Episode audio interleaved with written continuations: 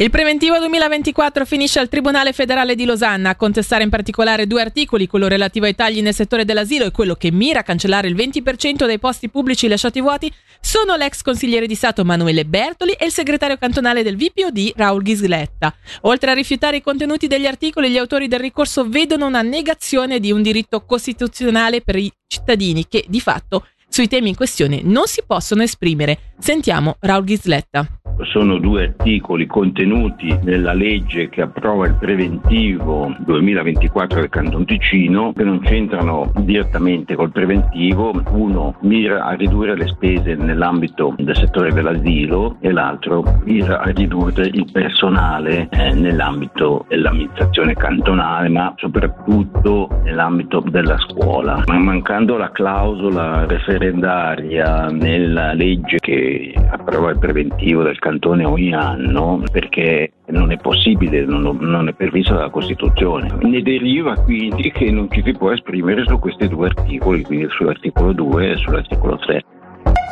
Avegno è giallo sulla morte di tre capre, sulle cui carcassi rinvenute oggi non lontano dal nucleo erano presenti diversi piccoli fori come di proiettili. Allertata da uno dei proprietari, la polizia avrebbe però escluso l'intervento umano, stando a quanto riporta la regione, propendendo per l'ipotesi di una predazione da parte di uno o più lupi. A far luce sul caso saranno le analisi sulle carcasse, come precisato in una nota dall'Ufficio della Caccia e della Pesca.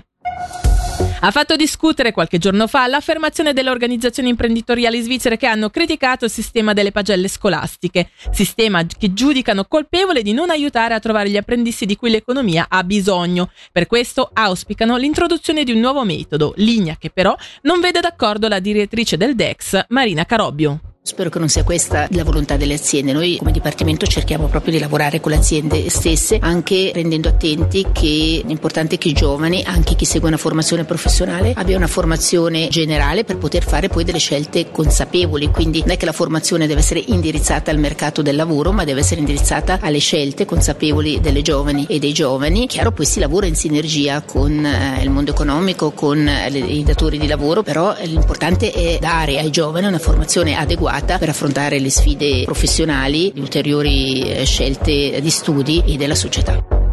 Una cinquantina di preti scrive al nunzio apostolico in Svizzera Martin Krebs e alla congregazione dei vescovi, esprimendo un certo malumore per la lunga situazione provvisoria dopo le dimissioni nel 2022 del vescovo Lazzari. Tra criticità e fiducia venuta meno nella curia, i firmatari della missiva suggeriscono, come riporta la regione, di istituire una commissione per la consultazione o di designare un vescovo ordinario entro il 2025.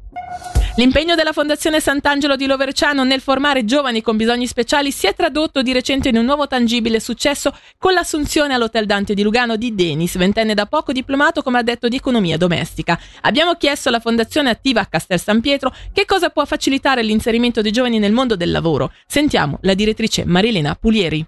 Sicuramente avere tutte sarebbe tanto da dire, ma insomma molte aziende predisposte ad una sfida di questo genere rispetto ad un progetto di questo genere. Nel Ticino devo dire che già la situazione è molto bella, però si spera sempre in qualcosa di più. Ecco, per cui il mio augurio è che sempre di più si possa avere una società inclusiva e accogliente per tutti, no? anche per questi ragazzi che terminano il loro percorso, che raggiungono delle belle competenze professionali e che è giusto che possano possano spenderle come chiunque all'interno del mercato del lavoro. Se un'azienda volesse sapere di più dunque sul vostro operato, può guardare il nostro sito internet oppure chiamare direttamente me allo 091 640 0767. Poi ci sarà modo sicuramente di capire meglio che cosa facciamo e noi siamo sempre a disposizione. Per la redazione al momento è tutto, il prossimo aggiornamento con le news sarà alle 19.